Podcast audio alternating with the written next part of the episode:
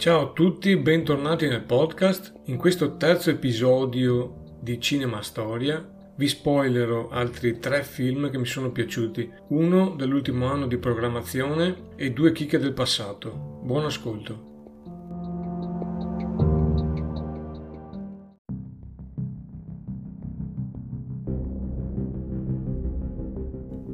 Il primo film in questione è del 2019 e parla della Prima Guerra Mondiale, di una missione particolare e di vitale importanza. Due giovani britannici affrontano i momenti più crudeli della Prima Guerra Mondiale, intraprendendo una missione pericolosa per salvare migliaia di persone da una morte sicura.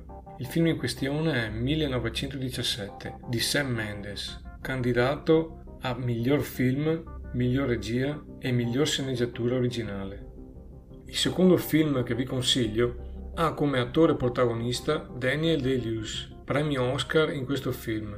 Parla di un ambizioso e spietato mercante di oro nero che per pochi dollari acquisisce terreno destinato a farlo fruttare estraendo oro nero, estraendo petrolio.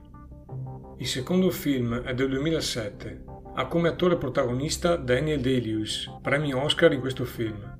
È ambientato in Texas nei primi del Novecento, i primi anni del commercio del petrolio. Un padre di famiglia acquista per poco terreni che fruttano milioni di dollari, l'avidità che logora quest'uomo incline a sacrificare tutto per il proprio lavoro. Il film in questione è Il petroliere.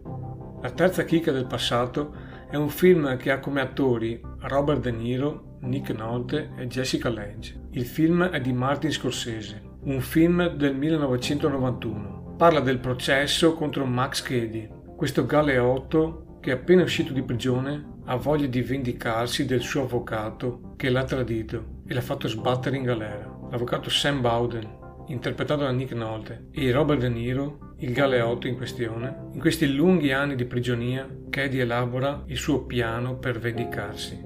Il film in questione è Cape Fear, il promontorio della paura. E nella copertina del film una frase emblematica. Sam Bowden si è sempre preoccupato del futuro della sua famiglia. Ora il passato lo perseguita.